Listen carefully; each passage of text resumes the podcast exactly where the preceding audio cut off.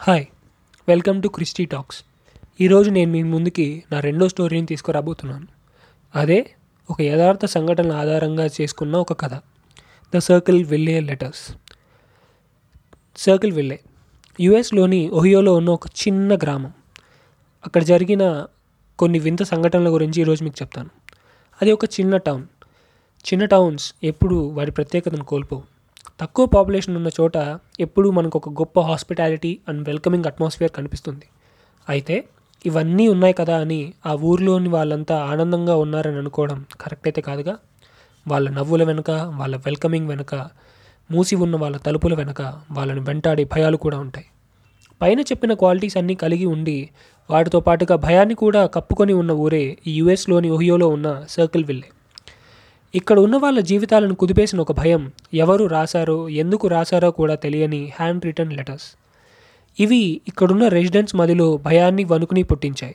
వాటి ఇంపాక్ట్ ఎంతగా ఉన్నిందంటే వాళ్ళ జీవితాలని పునాదులతో సహా పెకలించేసేంతలా.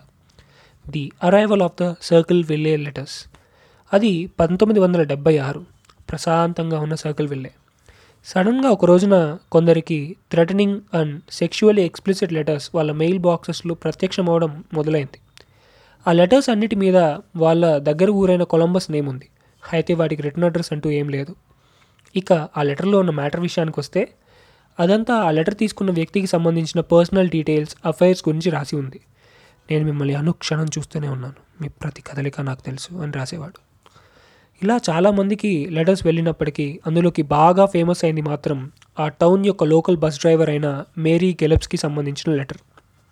ఆ లెటర్లో ఆమెకి ఆ స్కూల్ స- సూపరింటెండెంట్కి ఉన్న అఫేర్ గురించి చాలా పచ్చిగా రాశాడు. ఆ లెటర్లో నువ్వు ఎక్కడ ఉంటావో ఏం చేస్తావో ఏం చేశావో నీ ఫ్యామిలీ నీ పిల్లలతో సహా అన్ని వివరాలు నాకు తెలుసు. ఈ లెటర్ని సిల్లీగా తీసుకోవద్దు. అది నీకే ప్రమాదం. Please take it seriously baby అని రాశాడు.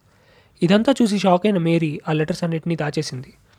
అవి దాచాక తనని క్లోజ్గా ఎవరైనా అబ్జర్వ్ చేస్తున్నారా అన్న విషయం తెలుసుకోవడానికి ట్రై చేసింది. ఇంతలో ఒక రోజున సడన్గా మేరీ హస్బెండ్ రాన్కి ఒక లెటర్ వచ్చింది. అందులో మేరీకి ఆ స్కూల్ సూపరింటెండెంట్కి ఉన్న సంబంధం గురించి చాలా పచ్చిగా రాసి దీనిని ఆపడానికి నువ్వు ప్రయత్నించుకుంటే నిన్నే చంపేస్తా రాన్ అని బెదిరించాడు. అయితే రాన్ వీటిని పట్టించుకోకుండా ఉండడానికి మ్యాక్సిమం ట్రై చేశాడు. అయితే ఇంతలో ఇంకొక దారుణమైన లెటర్ వచ్చింది. వాడు ఎంత దారుణమైన వాడో చెప్పడానికి అది ఒక ఉదాహరణ. మేరీ రెండు వారాలు గడిచిపోయాయి కానీ నువ్వేం చెప్పలేదు. నిజాన్ని ఒప్పుకుంటే నీకే మంచిది. లేదా ఊరంతా పోస్టర్ సైన్ పోస్టర్లు బిల్బోర్డ్లు సైన్లు అంటించి నీ అఫేర్ గురించి ఊరంతా స్ప్రెడ్ చేస్తాను అని రాశాడు. ఆ రైటర్ వాళ్ళ జీవితాల్లోకి ఎంత లోతుగా వచ్చేసాడంటే వాళ్ళు ఇదంతా వాళ్ళకి తెలిసిన వాళ్ళు చేస్తున్న పనేమో అని అభిప్రాయపడ్డారు. వెంటనే కూర్చొని సస్పెక్ట్స్ ఎవరైనా ఉన్నారన్న దానిపై ఒక లిస్ట్ తయారు చేసుకున్నారు. వాళ్ళ అనుమానించిన వాళ్ళలో రాన్ సిస్టర్ అండ్ తన హస్బెండ్ అయిన పాల్ ఫ్రెషర్ ఉన్నారు. అంతా పాలే ఈ రైటర్ అనుకున్నప్పటికీ అది ఎవరికి కన్ఫర్మ్ చేయలేకపోయారు. ఇంతలో ఆ లెటర్స్ రావడం కూడా ఆగిపోయాయి. The Gillispies family tragedy. అయితే వాళ్ళ ప్రశాంతత ఎక్కువ కాలం నిలవలేదు. మళ్ళీ ఆగస్ట్ పంతొమ్మిది వందల డెబ్బై ఏడులో మళ్ళీ ఈ కథ మొదలైంది. రాన్ గెలిప్స్ వాళ్ళ ఇంటికి చేసిన ఒక అనానిమస్ టెలిఫోన్ కాల్ రాన్ని ఎంతలా ఇరిటేట్ చేసిందంటే అతను తన గన్ పట్టుకొని ఆవేశంలో తలుపులు బద్దలు కొట్టుకొని మరీ వీధిలోకి వచ్చేంతలా. అయితే రాన్కి ఎవరు కాల్ చేశారో ఎవరికి తెలియదు. బట్ అందరి చూపు మాత్రం సర్కిల్ విల్లే రైటర్ పైన పోయింది. అదే రోజున రాన్ యొక్క ట్రక్ ఒక చెట్టుకు కట్టేసి ఉండడం గమనించారు. అయితే అందులో రాన్ చనిపోయి కనిపించాడు. రాన్ గన్లో నుంచి ఒక బుల్లెట్ కూడా ఫైర్ అయినట్టు కనుక్కున్నారు. అయితే ఆ బుల్లెట్ శబ్దాన్ని ఎవరూ వినలేదు. అండ్ అఫీషియల్స్ దాన్ని త్వరగా ఒక యాక్సిడెంట్ అని చెప్పి జడ్జ్ చేశారు. అయితే రాన్ బాడీలో నార్మల్ లిమిట్ కన్నా వన్ పాయింట్ ఫైవ్ టైమ్స్ ఎక్కువ పర్సంటేజ్ ఆఫ్ ఆల్కహాల్ ట్రేసెస్ దొరికాయి.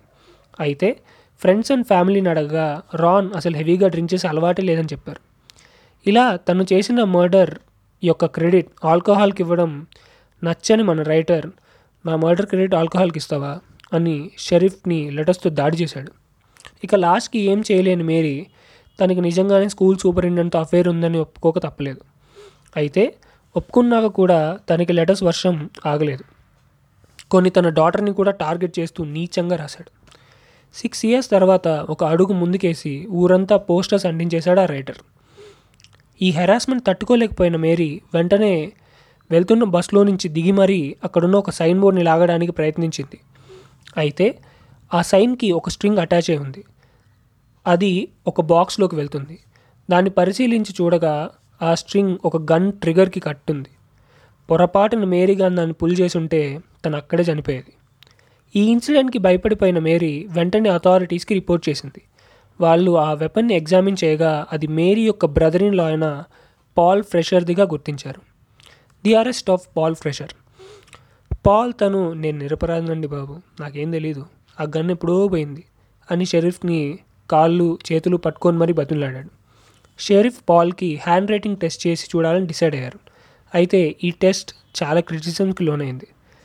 పాల్ చేతికి లెటర్ ఇచ్చి హ్యాండ్ రైటింగ్ కాపీ చేయమని చెప్పడం అంతేకాకుండా ఏం రాయాలో కూడా షెరీఫే చెప్పడంతో బాగా క్రిటిసిజంకి గురయ్యారు police department.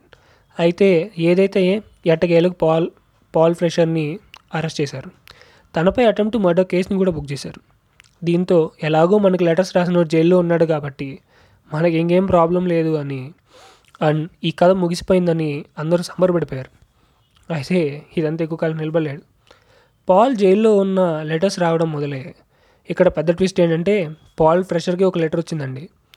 Now when you are going to believe that you are not going to get out get out of told you two you too when we set them up up they stay stay up.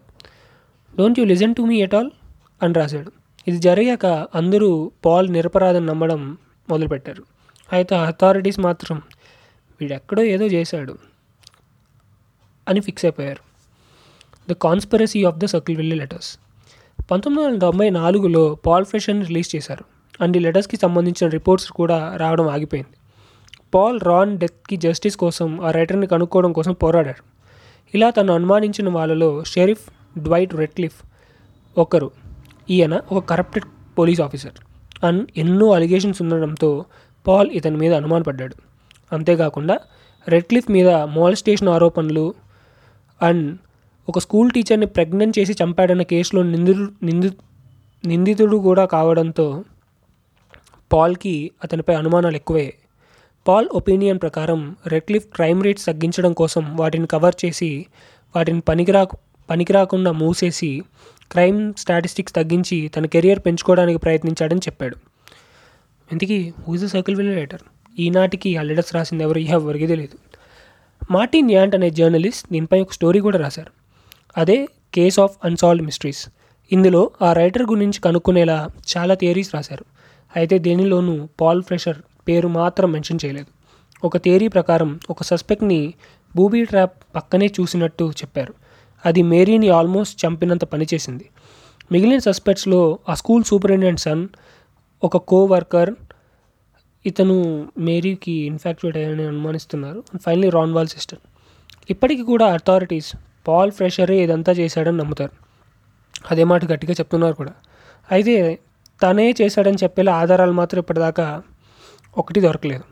అయితే చిన్న town అయిన circle విల్లేలో ఇలాంటి ఒక horrifying unsolved mystery ఉండడం అనేది నిజంగా ఆశ్చర్యానికి గురి చేసే విషయమే. ఇది కనుక మీకు నచ్చినట్లయితే please share the story thank you I hope ఫ్యూచర్లో అయినా అతను దొరుకుతాడని ఆశిద్దాం. ఇంకేం దొరుకుతాడు లేండి ఆల్మోస్ట్ యాభై ఏళ్ళు అయిపోతుంది. Hope you like the video